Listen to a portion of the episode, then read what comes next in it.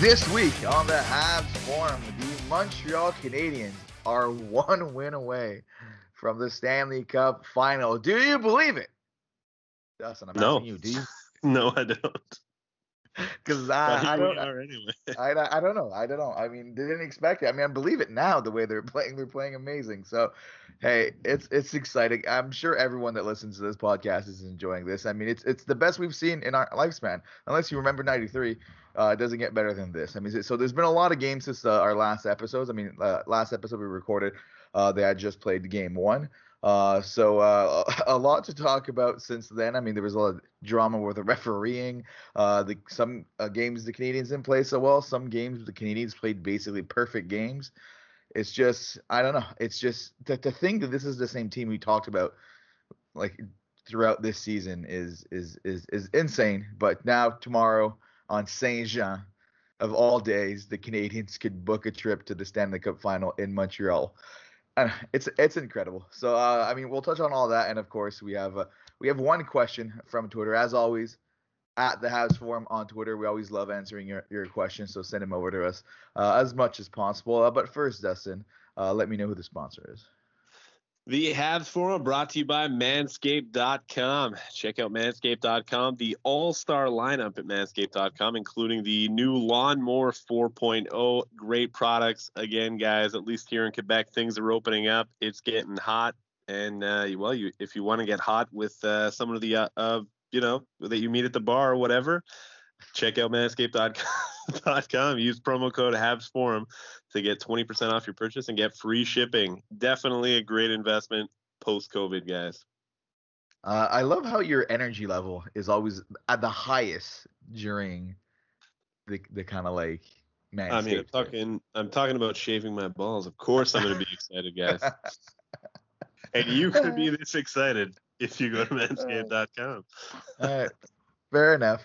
So anyways, let's get into it. So like I said, I mean, at the end of the last game, the Canadiens that lost 4-1 wasn't looking great. The big talking point, though, is that Jeff Petry was obviously sorely missing on that lineup. And it just kind of like put into focus what we've talked about as being this team's weakness for a while now, and which is puck-moving defensemen. And when you remove the one that's good at it, makes a big difference. And he came back in game two literally looking like a man possessed. I don't mean the way he was playing, but he literally looked like he was possessed, and it made a world of difference. It just changes absolutely everything. I mean, I do think his hand is still affecting him when it comes to like I feel like he doesn't have as much power on his shot. Like he took a wrist shot yesterday from the point, and it doesn't have the same kind of like going straight for the top corner velocity kind of thing.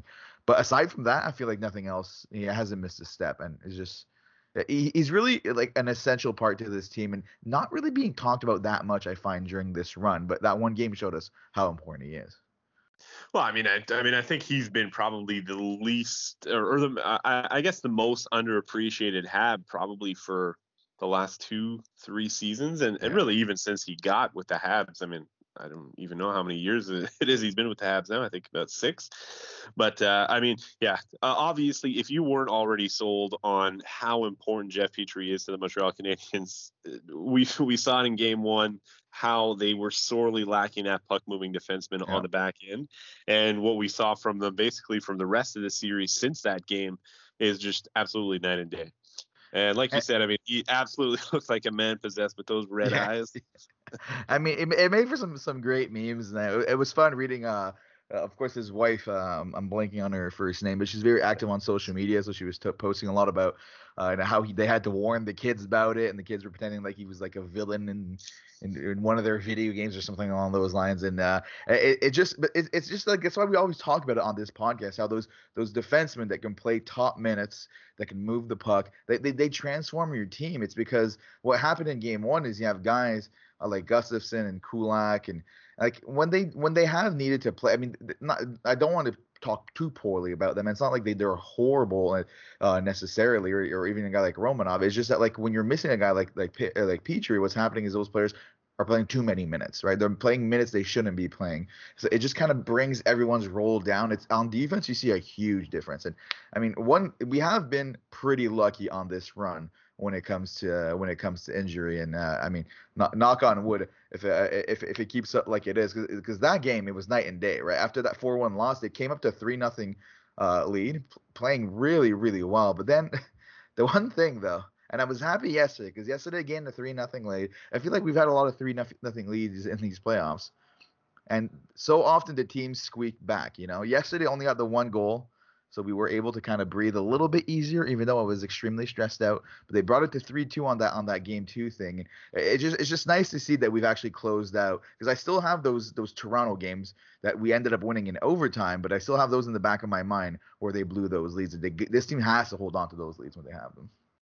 Yeah, absolutely. I mean, if there is one thing that we could maybe, you know, a negative that you could take away from the way that the Habs have played throughout these playoffs, I would definitely say it's that, you know, they tend to get off, and we've seen it quite a few times in the Toronto series, even in the Winnipeg series. You know, I'm thinking about game one where they were up 3-0, and, you know, Winnipeg almost came back before Jake Evans got hurt. But yeah, I mean, it seems to be a constant thing that we're seeing, that they just sort of take their foot off the gas and let the other team get back into the game. You know, they allowed the one goal last night, but I mean, you know, they held strong, and definitely they bent a little bit. They didn't break last night, and you love to see it. And I mean, you know, Carey Price, for as good as he's been throughout these playoffs, he really hasn't had to steal much here. Absolutely.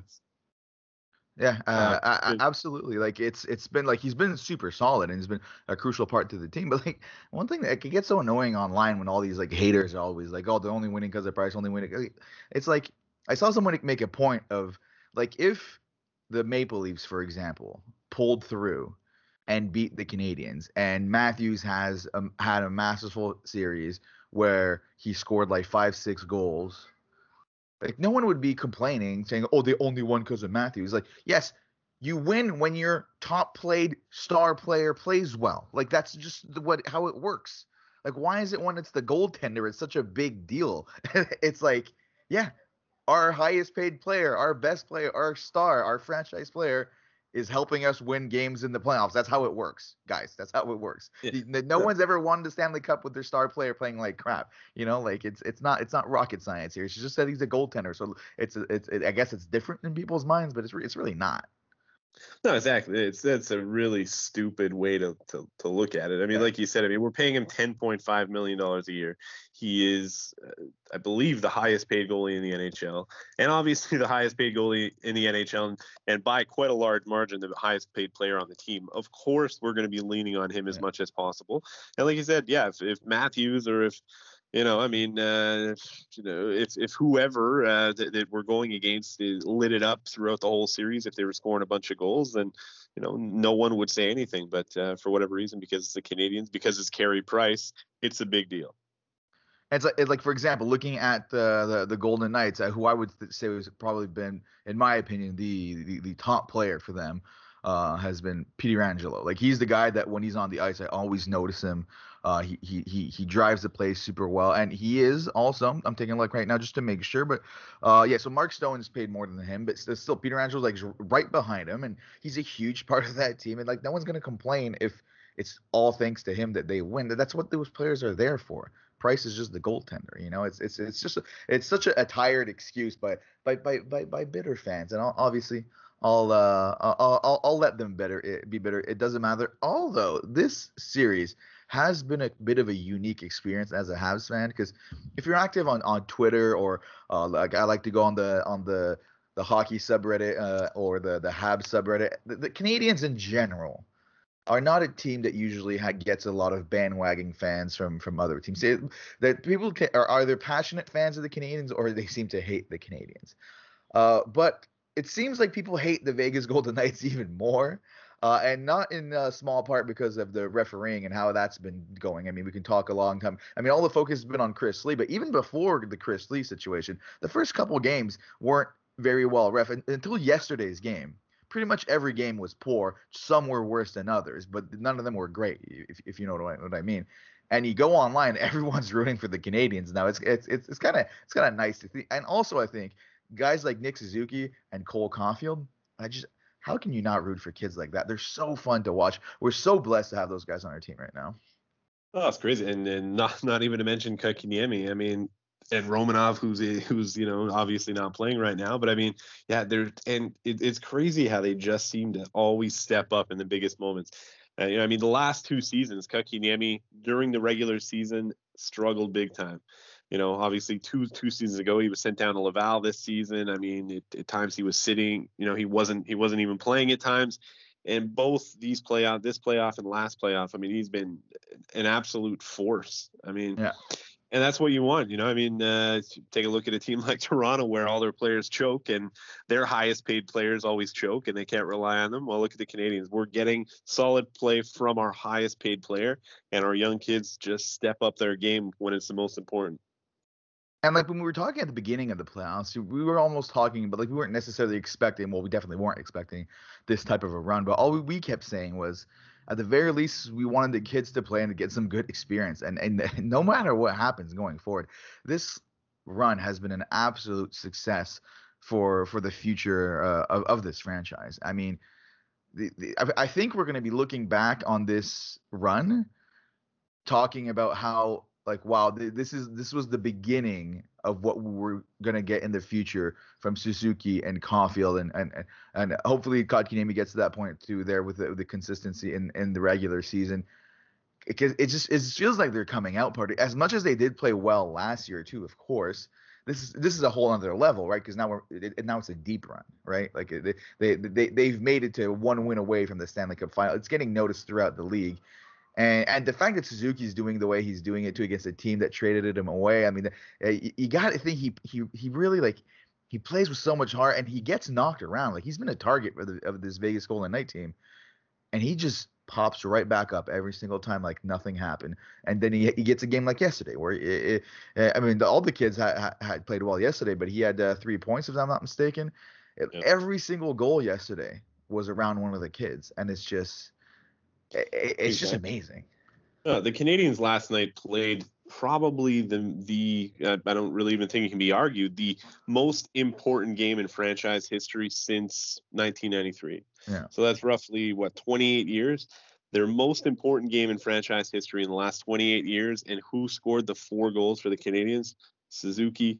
No, was it all 4 goals? No, Staal, that's true. Staal had one. That's true. Eric Staal, of course, is not part of the future of this team. However, the Eric Staal goal came off a beautiful primary assist by Nick Suzuki. So that's what I meant. That, like, all 4 goals. I mean, the star of that goal is Nick Suzuki. Not taking anything definitely, from Staal. Definitely, it was a great finish by Staal, but like it was a great play by Suzuki. And same thing on the Caufield goal. It was a turnover. By Suzuki off Mark Stone, which he's known as one of the most responsible players in the league. So for Nick Suzuki to create a turnover in central ice off of Mark Stone and go straight to Corey Perry, and that was my favorite goal, the Cole Caufield goal yesterday, because Corey Perry gets a partial break, and as old as he looks on the ice usually, I mean, no hate, he's been fantastic for the playoffs, but he's noticeably old and slow. He was at the end of a shift, and he looked like he was playing on one of our beer leagues on that partial break. Like, he was completely out of gas, but it didn't matter because he had the vision to pass it back. That looked like the plays I do in NHL when I have a breakaway, but I know I'm better on scoring on the cross crease than on the breakaway. So I'll wait for the guy that's lagging behind and pass it behind me, and it makes no sense. But that's how I scored the goal. That's what it looked like. It was hilarious. And then Caufield, he has that finish. We've been talking about this for years. It's been the puck-moving defenseman and the fours with finish. And, oh, my God, Caufield he's the best finisher since, I mean, Pat Shreddy, I guess, is the closest one you can start talking about a little bit. But even then, was Pat Shreddy looking this good in his rookie season? It's not even his rookie season. This is like his pre-rookie season. No, exactly. Yeah, we were talking about this last night when we were watching the game, that when is the last time that we saw someone that was this exciting, this great of a finisher? Right off the bat. Exactly. Pat Shreddy, maybe it. Well, yeah. I mean, I guess Pat Shreddy, but obviously in his best years with the Habs, exactly. Not when he was first starting. He ended up getting sent back down to Hamilton. So no, he definitely was not as good as Caufield is right now. But man, this guy, like the confidence that he exudes, that after Robin Lehner said something to the effect basically Caufield always does the same thing. We know exactly what he's going to do. And for him to basically say, oh, well, I'm glad he said that. Now I know that I can work on other things or whatever. And the score last night, it was just is so poetic. And just like seeing like the way he just enjoys the game. He always has a giant smile on his face. Like not only when he's making big plays or whatever, sometimes, during the broadcast, the camera will pan to random players or they'll just pan across the bench and will show like, he's always smiling, like no matter what's happening. He's and it's like I was watching the hockey guy on YouTube. I don't know if you watch him, but he's probably the most popular hockey YouTuber, and he's actually gets sometimes some slack for being a Bruins fan, and people think he's a bit of a homer, but I think he does actually a pretty good job of being impartial. And of course, as a Bruins fan, not want to sing the praise of Habs players, but he was saying, wherever Cole Caufield is right now, I don't know what he's doing, but I can tell you he's smiling. Like even Bruins fans are seeing this guy, and it's one of those guys that it pisses you off when you see him on the other team because you're like, oh man, I would love him. Like I can't hate him, even if it's on a rival. Like I can't help but root for him, and that's what we got in Cole Caufield. And Nick Suzuki's got a little bit of that too. I mean, you go online, everyone loves those kids, absolutely everyone. I mean, those all three of them. I mean, these guys are just so exciting to watch, but obviously, especially Cole Caufield, and he's just getting started. Like you said, basically his pre-rookie season here. Yeah. And I mean, like just again, first of all, the confidence that he just seems to exude every time he's on the ice, and you see it every time the other team when Caufield has the puck, they tend to back off a lot because they know that this guy can hurt us bad if we make a mistake.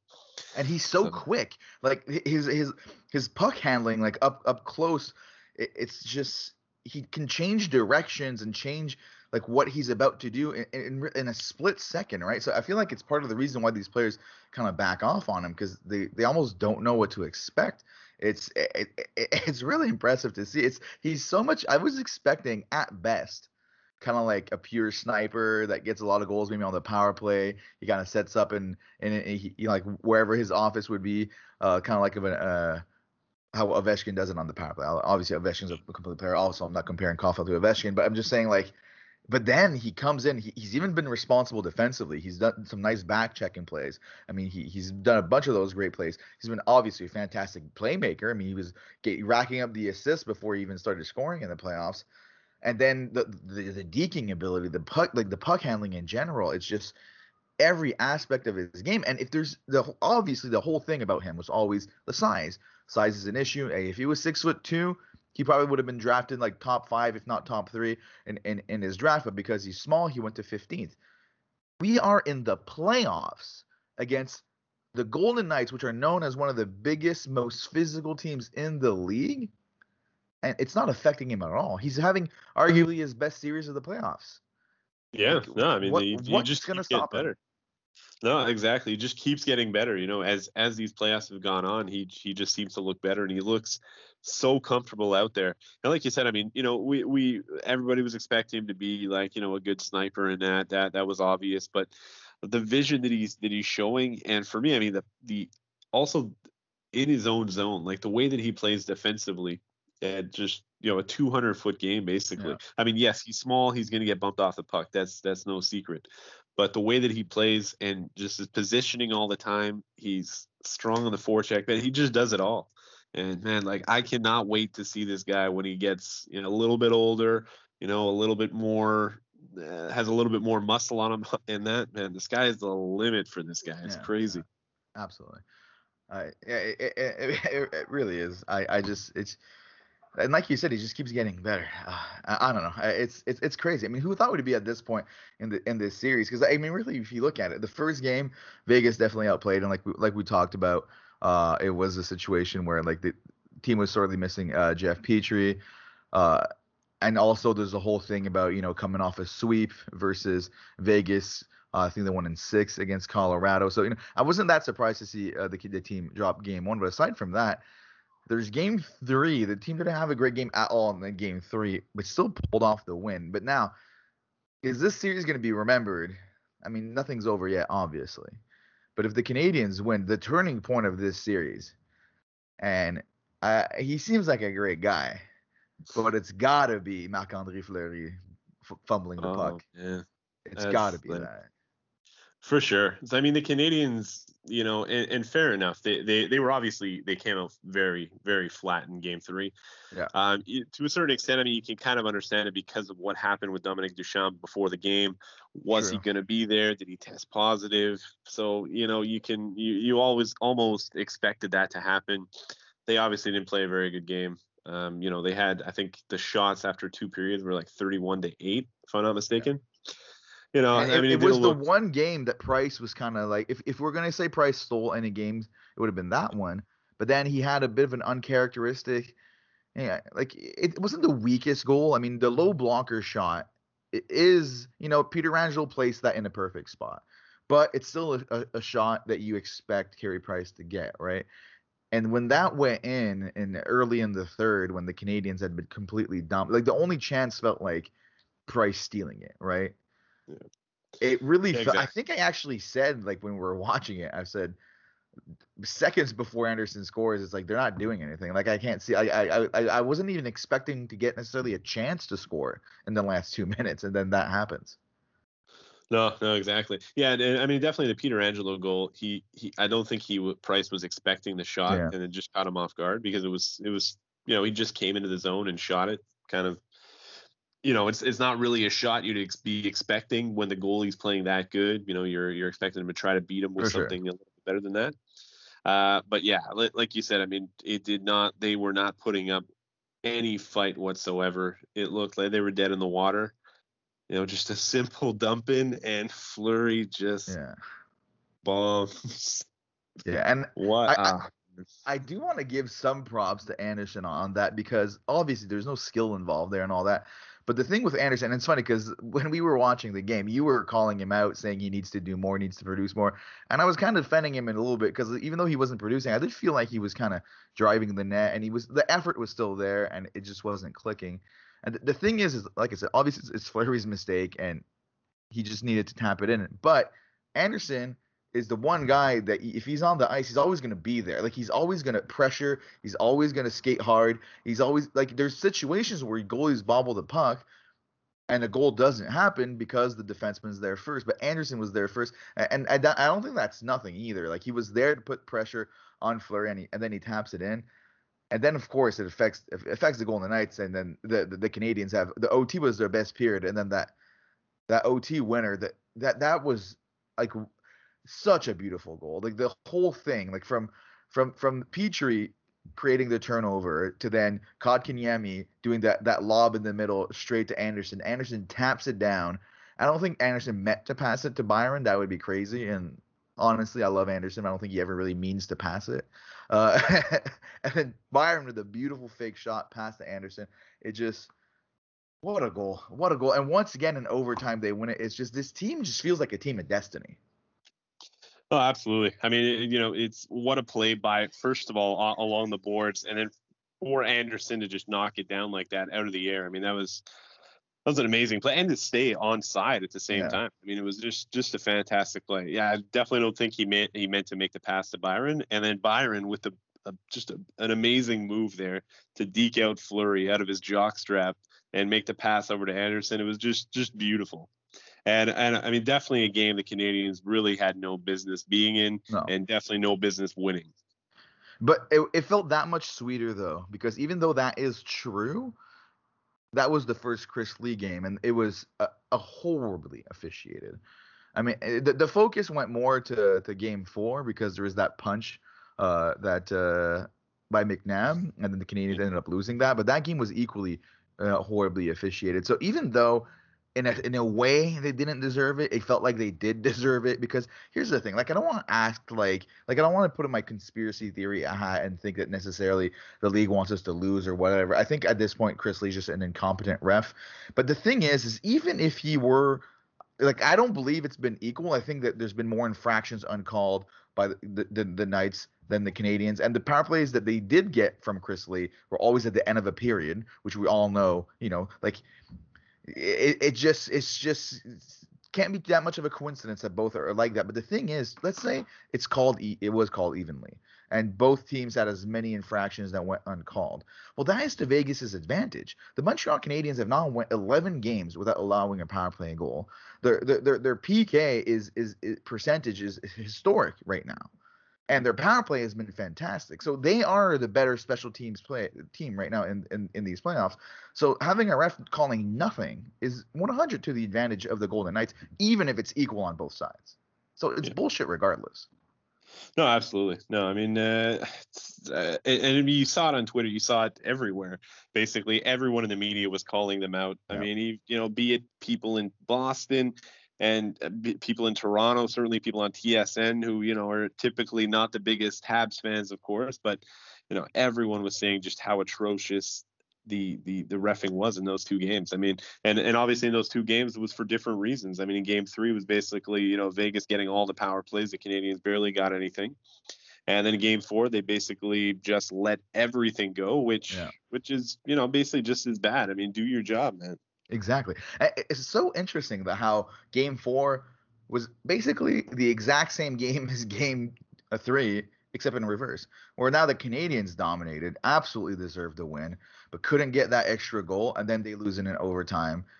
And that's what made it so much more frustrating. But it just shows how even of a series it is, right? There's one game where it's the Canadiens get dominated and still win. There's another game, then the Canadiens dominate and they lose. I mean, that loss was heartbreaking, honestly. That on the Nicaragua goal in overtime and McNabb getting the tying goal too. That was such a frustrating game. Yeah. No, I mean, you know, they played a perfect game, basically, the Canadiens. I mean, they, you know, and unfortunately the goal that Price let in the third period, you would definitely like to have that. You know, he stops that 99.9% of the time. I mean, it was an unfortunate goal, and then, you know, it ended up costing the game to the Canadiens there in the overtime, obviously, with Waugh scoring. But I was pretty impressed with the way that they bounced back last night, for sure. Absolutely. I thought, absolutely, you know, that was, you know, they had the chance to go up 3-1 in the series. They lose a game like that, especially at home. They're going back to Vegas. I thought, man, it's going to be a tough one to win. But, man, the way the Canadiens played last night, and once again, I mean, they basically played a perfect game last night. It was their best game of the playoffs, I think. I think it not much. And it just looks like also this team, I don't know if it's the team gets better as a series progresses, or it's that the other team, like it seems so shitty to play against the Canadiens. You know, like the other teams are not having a good time. We're throwing the body. We got guys like Anderson hitting nonstop on the defense. Obviously, you got Chiarot and Weber and Edmondson just whacking you nonstop. I mean, you're not having a good time. And you got guys like Pat Shreddy and Stone are not having a series at all. Like, this is another series where the top guns on the other team are getting completely shut down by this team, and it just feels like they just don't want to. They don't want to be there, almost, you know. And it's the more the series progresses, the more you see it. Because yesterday it was really, like, obviously it's easy to say it's a turning point because it's what gave them the lead in the series. But it was really Vegas played the better game one, and then Canadiens game two, and then game three it was Vegas again, and then game four. Like, it was alternating who played the better game. But then we got back to back Canadiens playing the best game, even though coming off losing after playing the best game. It just, I mean, I think a lot needs to be said about the Ducharme system. They embraced it, and Luke Richardson stepping in. His in-game management has been great. I mean, top to bottom, I mean, honestly, the only player that has been a little frustrating to watch, and I don't understand why he's still on the ice, is John Merrill. Like, I see him make a mistake or two at least once a game. But aside from that, I don't think I have a complaint about any other player on this team. No, definitely. Yeah, I mean, John Merrill, I have no idea why he's out there. I mean, I definitely think Kulak and Romanov are both much, much better options. Yeah. It's I don't know what the love is exactly for John Merrill, but anyway, as long as they keep winning, I mean, it's hard to argue with it, I guess. Yeah, he definitely does seem to get beat every once in a while. But talking about coaching decisions, why Fleury last night? What the hell was up with that? I don't get it. I mean, a lot of people were complaining about putting Leonard in after he made that mistake. I actually think that was the right move, but I was surprised by the move. I think that was kind of a ballsy move by because Leonard's a solid goaltender, and he played very well in Game 4. Game 4, Fleury's in net. I think the Canadiens pull that out. I do. I think Leonard was a difference maker. But then, like you said, just to go back to Fleury after, like, I don't think Fleury played atrocious, but he didn't play great either. No, just and now it's like he's such in a weird position, you know? Like, well, yeah, I mean, that for me is the thing that now it just puts him in such a weird position. What do you go with now? Like, it just seems like such a desperate move, especially now, and like, regardless of who you play, Fleury or Leonard. Is the goalie really going to be that confident going into this game? It's a weird one for sure. I kind of hope he goes back to Fleury. I mean, I know Leonard had some poor games before that game against Montreal, and it's not like it's like the Canadiens dominated, but they didn't have that many high danger. I mean, that Caufield breakaway that Leonard saved was probably the biggest moment of the night there, but. I mean, who do you think he goes to tomorrow? Do you think he sticks with Fleury? No, I think he's going to go back to Leonard. I definitely don't think Fleury played too well last night. I mean, it definitely wasn't his fault. That's the thing. It's not like there's it's not like the other game where he can say you could say the last game, the game 3, they lost because of Fleury, right? So it's a bit easier to make that change then. But I want to say they lost because of Fleury yesterday. I mean, no one played well yesterday, so then it's kind of hard to. Then are you putting the blame on him? I mean, he just put himself in such an awkward position. Yeah, no, exactly. It's weird. I'm looking forward to seeing what he's going to do. I definitely think he's going to go back to Leonard, but I think nothing DeBoer does at this point is going to surprise me. So. Yeah, no, that's a good point. I mean, you got to think they're going to come out desperate tomorrow. But if the Canadiens keep playing the way they're playing. Canadians back at home after a big win. They're up 3-2 on Saint-Jean. It's destiny. Exactly. It honestly feels that way. Like, as soon as I saw that there was a possibility of the Canadians like winning the series on Saint-Jean, it just felt inevitable. Like, it felt like it had, like, nothing's done yet, but it could literally nothing. It's not something that should ever happen, right? It's not normal that we're playing hockey on June 24th. It may never happen again. Usually the draft is around now, you know? Yeah. Yeah, exactly. It's a weird one, but man, it's perfect storybook. It would be a perfect storybook finish. Well, I guess not a finish because it would be winning the series. Still got one series left to go. But, it would have been even better if we could have won the cup on Saint-Jean, but we'll take this. I mean, nothing's done yet. You know, let's not make any assumptions. But that's another thing that I kind of have been loving about this team is, don't get me, like, they get excited at the end of their wins and all that. But at the same time, it's like at the end of yesterday's game, that was a huge win. Like you said, maybe the biggest win for the Montreal Canadiens in the last 28 years.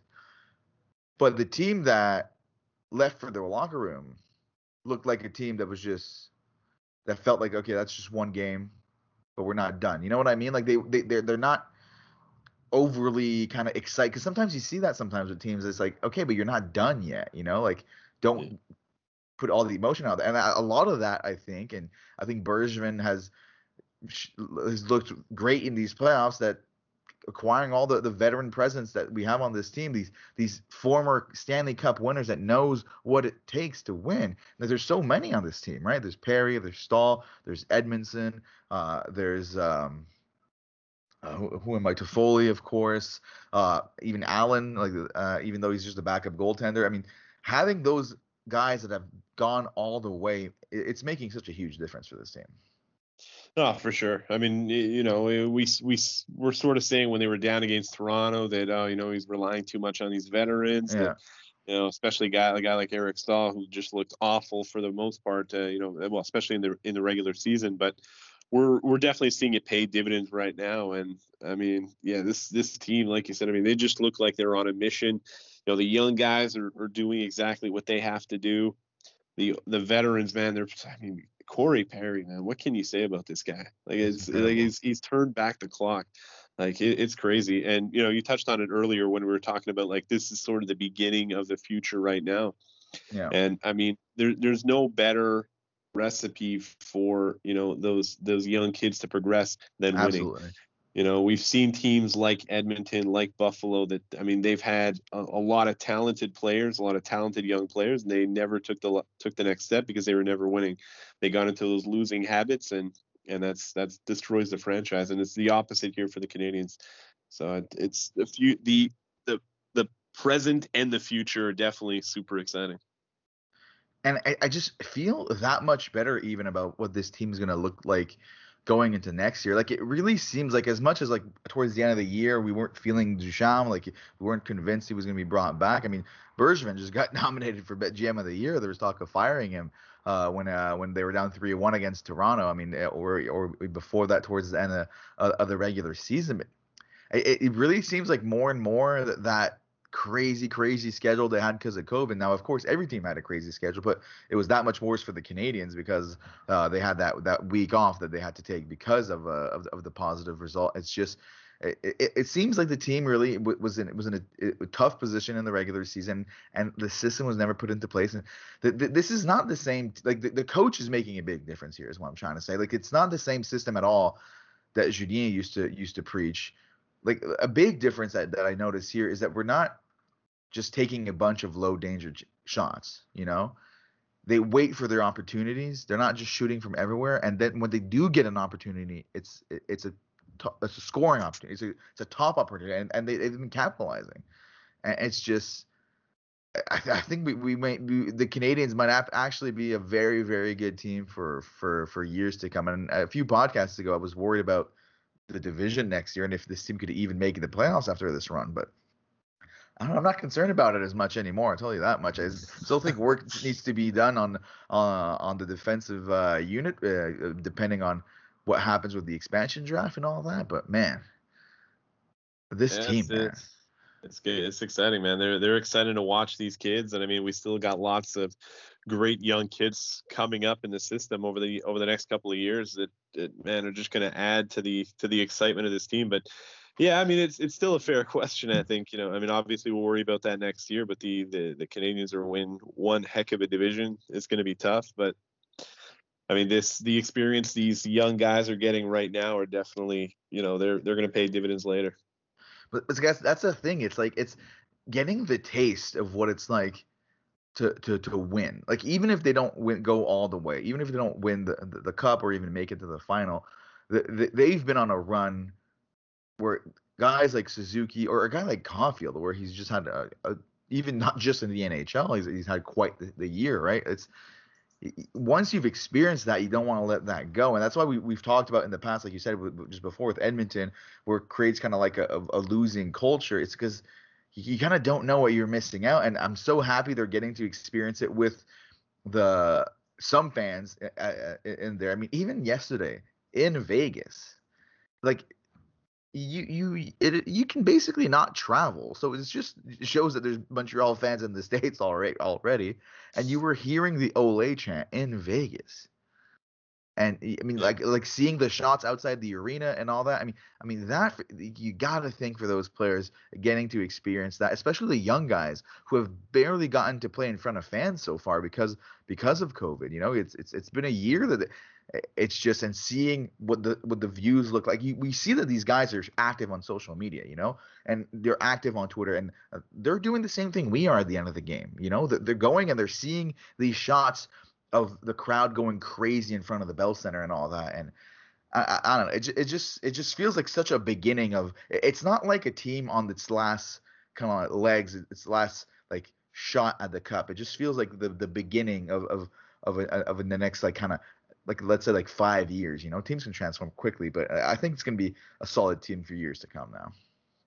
Absolutely. And I mean, why, you know, like you said, you see everything that's going on with social media, I mean, obviously this is when things go good in Montreal, but all the excitement around the city and the fans, how crazy they are, how passionate they are.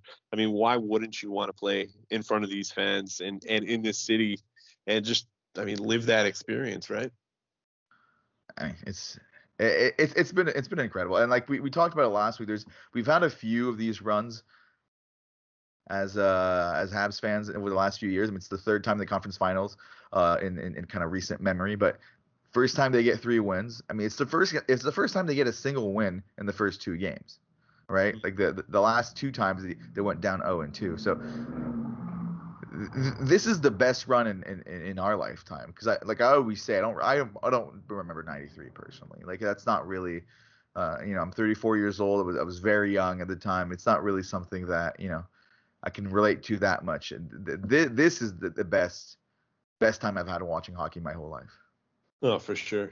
No, I mean, same here. We're both 34. Yeah, we were pretty young when back in '93. Vaguely remember it. But, yeah, I mean, by far the most exciting hockey we've ever seen, for sure. And again, like you said, I mean, it's not like it's a team that it is all veterans. I mean, obviously we do have a lot of important veterans, but it's a team that you got to think is going to be good for a long time. So yeah. It's just the start of something great. Yeah, and it's not just Price. That's the thing. The people that are still saying that are just not watching the games.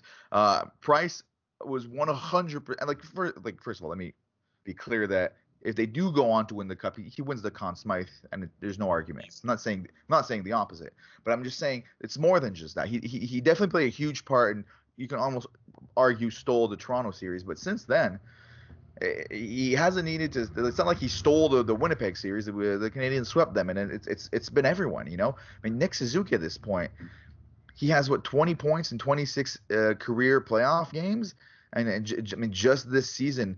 He's at 14 points, 13 points in 16 games. It's Toffoli's got 14 and 16. I mean, and then it's just like we have so many players that have like kind of like a point every other game. Like we're getting production from everyone. Everyone is participating in this run right now. It's really a team that wants to win together. Yeah, I mean that, and that's what you need, right? I mean that's what the Canadians were built for that depth, and we're seeing that depth pay off now. I mean, like you said, everybody's doing it, and that's what they need. That's how a team wins the Stanley Cup, is when everybody's participating. No, exactly. So now going into tomorrow, like obviously we talked about, it's Saint-Jean, as is tradition, and we in Quebec we party on Saint-Jean. It's gonna be quite the day. If the Canadians win, my one concern is that Montreal might burn down. It's a valid concern, let's be honest. But how confident are you going in? Because they're coming off two of their best performances in the playoffs. Yeah. Even though they lost the first one, it's two of their best performances. They have to be the odds-on favorite at this point. They're outplaying Vegas. But Vegas is not a bad team by any stretch of the imagination. They're not going to go down easy. No, definitely. No, it's definitely going to be a tough game, but I definitely think the Habs are winning tomorrow. Yeah. And I think they're going to win handily. Like I feel like a 3-0. Like a similar game to yesterday's game. Yeah, exactly. I mean, I think they're just out of answers at this point. Vegas, they haven't had any answers the last two games. Haven't had any answers for Price really. And the Canadians, I mean, they've just had their number, really. I mean, they felt dejected at times, the Golden Knights. They just seemed so – towards the end of the game, they were getting boos from their fans. And they just – like you said, they look like they don't have an answer. Yeah. They don't know what to do. And so as long as the Canadians keep up the same kind of, like, tight defensive play and Price keeps playing the way he's been playing, I agree with you. I just – I mean, we haven't been that confident about this. Part of me is just like, because like last podcast, we've been joking about this all week. But last podcast, the main criticisms we had for this team were the Kotkaniemi line. And since that podcast, that line has been scoring nonstop, it seems. So the part of me is worried. I mean, like like obviously, I don't think that what I say has a direct impact on what happens with the Canadians, but at the same time, I kind of feel like it does. You know what I mean? Like, we're sports fans, we're fucking crazy. I'm almost worried to predict a win, because every time we predict it, it doesn't happen. It seems like, But I feel the same way as you do. I really feel like they pull it out tomorrow. It's destiny. Saint Jean's never gonna happen again. No, exactly. I mean, it feels like every time we bash someone on the podcast or the team as a whole, the team explodes, or the player just plays amazing. And actually, I tweeted out from our account in game, I think it was Game 3, that how bad the refs were. And then we got a tweet back from JF Hebert saying they were almost as bad as your guys' take on Chiarot. Which, fair enough. Yeah, man, like I hope they keep proving us. Well, I guess not now because we're saying they're going to win. But, Anderson obviously proved me wrong with that game in Game 3, scoring 2 goals. And, yeah, man, hopefully they keep when we're shitting on them, hopefully they keep proving us wrong. Not exactly. That's what you guys don't understand, the listeners, is we shit on Chiarot because we know it makes him play better. You know, there you go. I mean, it does seem like Chiarot. We have a few players that it seems like they only care about the playoffs, right? Because they look completely different in the playoffs versus the regular season. You know, Price included, you know? No, definitely Price. Yeah, it definitely starts with Price. I mean, Chiarot, I still think he hasn't been, great. He's had his ups and downs, but, I mean, yeah, he's definitely played a lot better in the playoffs than he did in the regular season. For sure. And my point with Chiarot has always been, it's not that he's good or bad, is that he's not supposed to be playing 25 minutes on the top pairing every game, but that's what he's been doing, and it's been working. But the thing with the defense, I really think it's the system, and they've all bought into it, and they're just playing as a unit. You know what I mean? Like, it doesn't feel like the team doesn't really have much stars on defense. You know, like Petry is the closest thing to it, but then his offensive output, I think, is taking a bit of a hit with the injury, although he's still making some nice passes and all that. But it's just, it's like those games where like when Petry was out, when they would, or like late in the Toronto series where they would mix the lines, right? They would have different defensemen playing together. The pairings were all over the place during the game, and it didn't really seem to affect them because they all play as one. It really feels like the sum of its parts is better than like the individuals themselves, and they've all bought into it, and it's working great. It's working beautifully. And now what I'm wondering, like, Luke Richardson steps in. So first of all, he coaches the defense. So Ducharme has a big part to play, of course, but he obviously has a huge part to play in how the defensemen play. And it's 2 playoffs in a row that the defense plays really well in the playoffs. And now he stepped in for Ducharme for these playoffs, and he's looked great. And he, in the past, has been looked at by some as one of the overlooked potential candidates for a head coaching job. We all know why. It's never going to happen in Montreal, but it's just not. There's no point in talking about it. And besides, Ducharme has his contract probably already written out. Are we looking at a situation where Richardson might be moving on sooner rather than later? Like, he's getting his moment right now, Yeah, definitely. I mean, if he wasn't in the spotlight before, he definitely is now. So, there's quite a few vacancies out there. So, you got to figure he's going to get at least an interview or 2 for sure. And I mean, it wouldn't be too surprising. I mean, especially with the job that he's doing now in the spotlight, with the whole COVID situation, he's in the conference finals here with the Canadiens. I mean, he's definitely looking good. And it's the door's probably going to be open. He's going to get some opportunities. I mean, it'd be too bad because, man, we weren't sure about this coaching staff at the end of the year, but now I'm loving them, and I hope we can hold on to all of them. And I haven't felt this good about a coaching situation in Montreal since ever. I think since ever. I've never been really a fan of any of the coaches the Canadiens have had. It's not like Julien, Terrien, and Vigneault never had like their moments or anything like that. But and Ducharme's still very, very new too. Like, so we have plenty of time to stop liking him. But as it is right now, I'm feeling great about the coaching situation. And same for the GM. I mean, I'm very comfortable sticking with these guys for the next few years. No doubt about it. Definitely. I mean, so I guess let's say they hypothetically. No, I don't want to even say that. We both feel like they're going to win tomorrow. Feel good about it. Let's just leave it at that.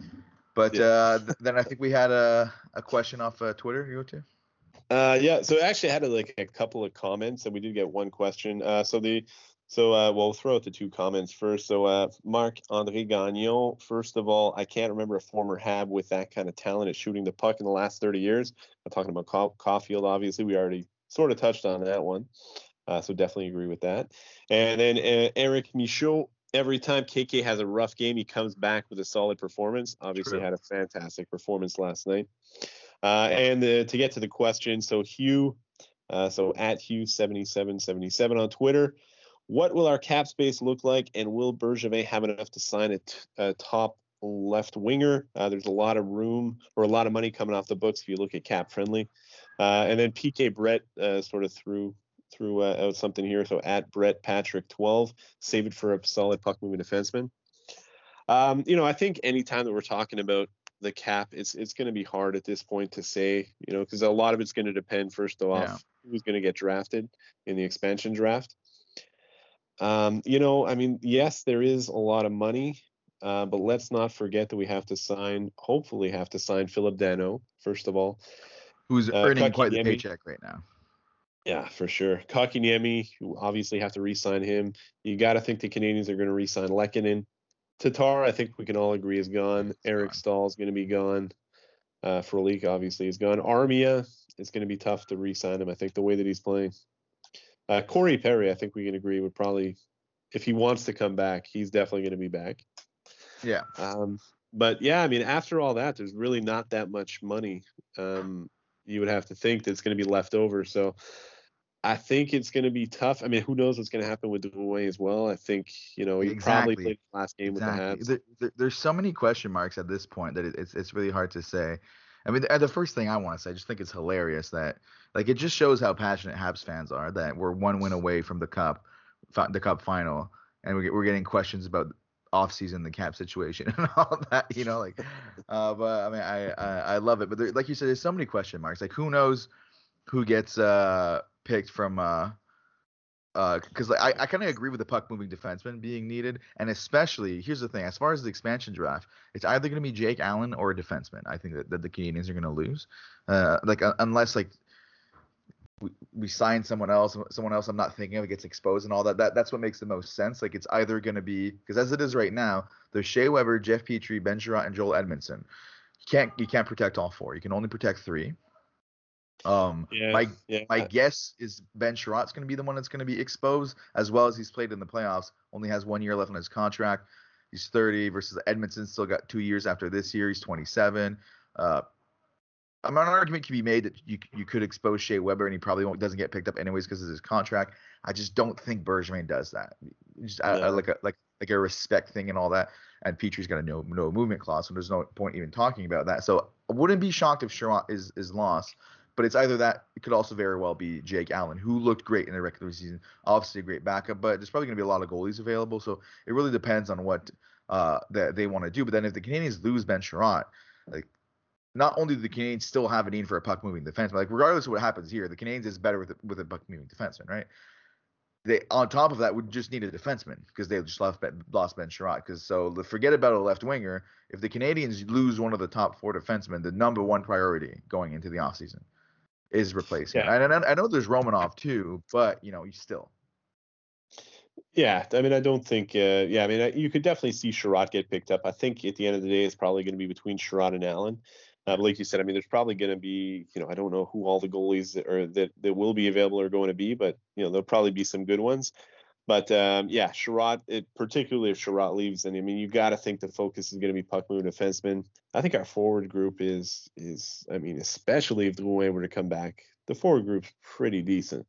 I mean, obviously you're probably going to lose basically the whole fourth line unless Corey Perry comes back. After that, you got Ryan. Yeah, but I'm not worried about that because you're replacing Perry with Jake Evans, which we saw is that 100% an NHLer. And then after that, I mean, Armia is a loss on the fourth line, but let's say you bring back Perry and Evans, you can easily. I mean, you got what's his name that had a great season in the AHL. Ryan Poehling. Yeah, Ryan Poehling. Yeah, exactly. So yeah, the forward group would only make sense if you could get a top end talent, but then you don't need to be spending more. The only way maybe I'm going for it is if they lose Dano, Drouin. Yeah. But then it's. If Drouin does come back, then you're adding a Drouin. That's who's replacing Armia, basically, right? Because Drouin hasn't been here this entire run, right? So. I don't see who could be on the forward group. It's really the defense that's going to need addressing, I think. Yeah. So it's I mean, again, there's a little ways to go here. Obviously, we have to get through this season first. Yeah. And actually, we just got one other question. Literally just came in from Kevin Rogers. So at KA Rogers 77, if we get to the Cup Finals, who would you rather play and why? I mean, I think it's pretty obvious. I mean, I would think so. I think the Islanders are definitely the easier team to beat of the two. I mean, first of all, no one's easier. No one's easy. No, I guess not. But, I mean, first of all, I'd much rather see the Islanders win because fuck the Lightning. That's the main thing, right? That's the whole, like, thing with them being $18 million over the cap and all that. They're coming off a cup win, too, and all that. The Lightning have to be the favorites as far as, like, all the teams remaining at this point. But at the same time, the Canadiens have been, like, every single playoff series, the so-called experts, I mean, including us, like we weren't predicting this either. Let's not pretend like we were. Have been calling the Canadiens to lose in 4 or 5, and like the people that believed in the Canadiens the most were predicting them to lose in 6 or 7. You know what I mean? like that's what it's been. The story's been the whole time. So whoever it is, I believe in this team at this point. No, exactly. I mean, after what we saw with them come back against Toronto down 3-1, I would not bet on this team or bet against this team, I should say. I would rather see the Islanders, first of all, because I like the Islanders a lot more than the Lightning. And I think the Lightning, I mean, that offense, I mean, they have one of the top 3 goaltenders in the world. I mean, their defense, they probably have the best defenseman in the NHL in Victor Hedman. Yeah. Their forwards are amazing. So, I mean, they're going to be tough to beat. But no, I mean, I think at the end of the day, the Canadiens could beat either one of them. The big thing with the Lightning that worries me is looking at, like, Vasilevsky, it's getting kind of, like, shoved under the rug, like, because he's on such a strong team offensively and all that. And, he, like you said, on the defense, too. He has a better save percentage than Carey Price right now. You know, like, he's having a wonderful playoff run. In himself, so definitely not an easy team to face. But this same as you though, like just as a fan of hockey, I would much rather see the Islanders win. So hopefully they can pull off and bring it to Game 7 tonight. But at the end of the day, who cares, man? The Canadiens make the Cup final. I mean, I like I said, like I don't remember '93. So to me, we've never made it to the Cup final ever. So. Like that alone, I mean, no matter what, obviously you want to win the Cup, but that alone, getting to play in the Cup final, is just, I don't know, we're going to be watching hockey in July. It's insane. What's going on? But hey, like we keep saying, it's not over yet. We're confident in this team going into tomorrow's game, but Vegas is not a bad team, and they're going to give it their all. They're going to absolutely give it their all, and I do think tomorrow's game, the first period especially. If Price is on, I think that's what's going to be the big determining point. If Price is on and can kind of like – because you see it sometimes. Teams come out really strong and they want to kind of right away and they get a few chances and then Price kind of stonewalls them a bunch of times and then it kind of takes the wind out of their sails. And they're like, it's this again. This again. We're not going to be able to score on this guy. And I think that's going to be the big difference. And there's no reason to believe that Price is not going to have a great game. So – but hey, it's not over, man. I'm just talking about it, stressing me out. That's the thing. It's how do fans of teams that make it this far every year do it? So stressful. Stressful. Oh man, but it's good. Yeah, hopefully they can get off to a good start tomorrow, and if they can. And I mean, Price hasn't had a bad game yet, so no, I think they're gonna do it. All right. I mean, hopefully they do. I mean, at the end of the day, this has been incredible, and for it to happen now with the whole pandemic and everything, you know, like I know everyone's gone through it. It's not just Habs fans, obviously, but it feels so good. This is, we're gonna remember, like this is so memorable forever. You know, the Habs run during the pandemic ending at the same. It's just perfect. A perfect storm of everything. It's beautiful. Anyway, so enjoy the Saint-Jean celebrations, followed by, hopefully, the Montreal Canadiens celebration tomorrow. I mean, we will for sure. Dustin's, I'm going to try to keep him off Twitter tomorrow, actually, because he's probably going to have a little too much in him to make any sense on there. But, hey, man, like I keep saying every week, keep enjoying this run, man. You don't get these that often, but when you get them, you gotta enjoy them. For sure. So as always, thank you for listening, and we'll talk to you next week, talking about maybe Game 1 of the Stanley Cup Final at that point. Yeah, you never know.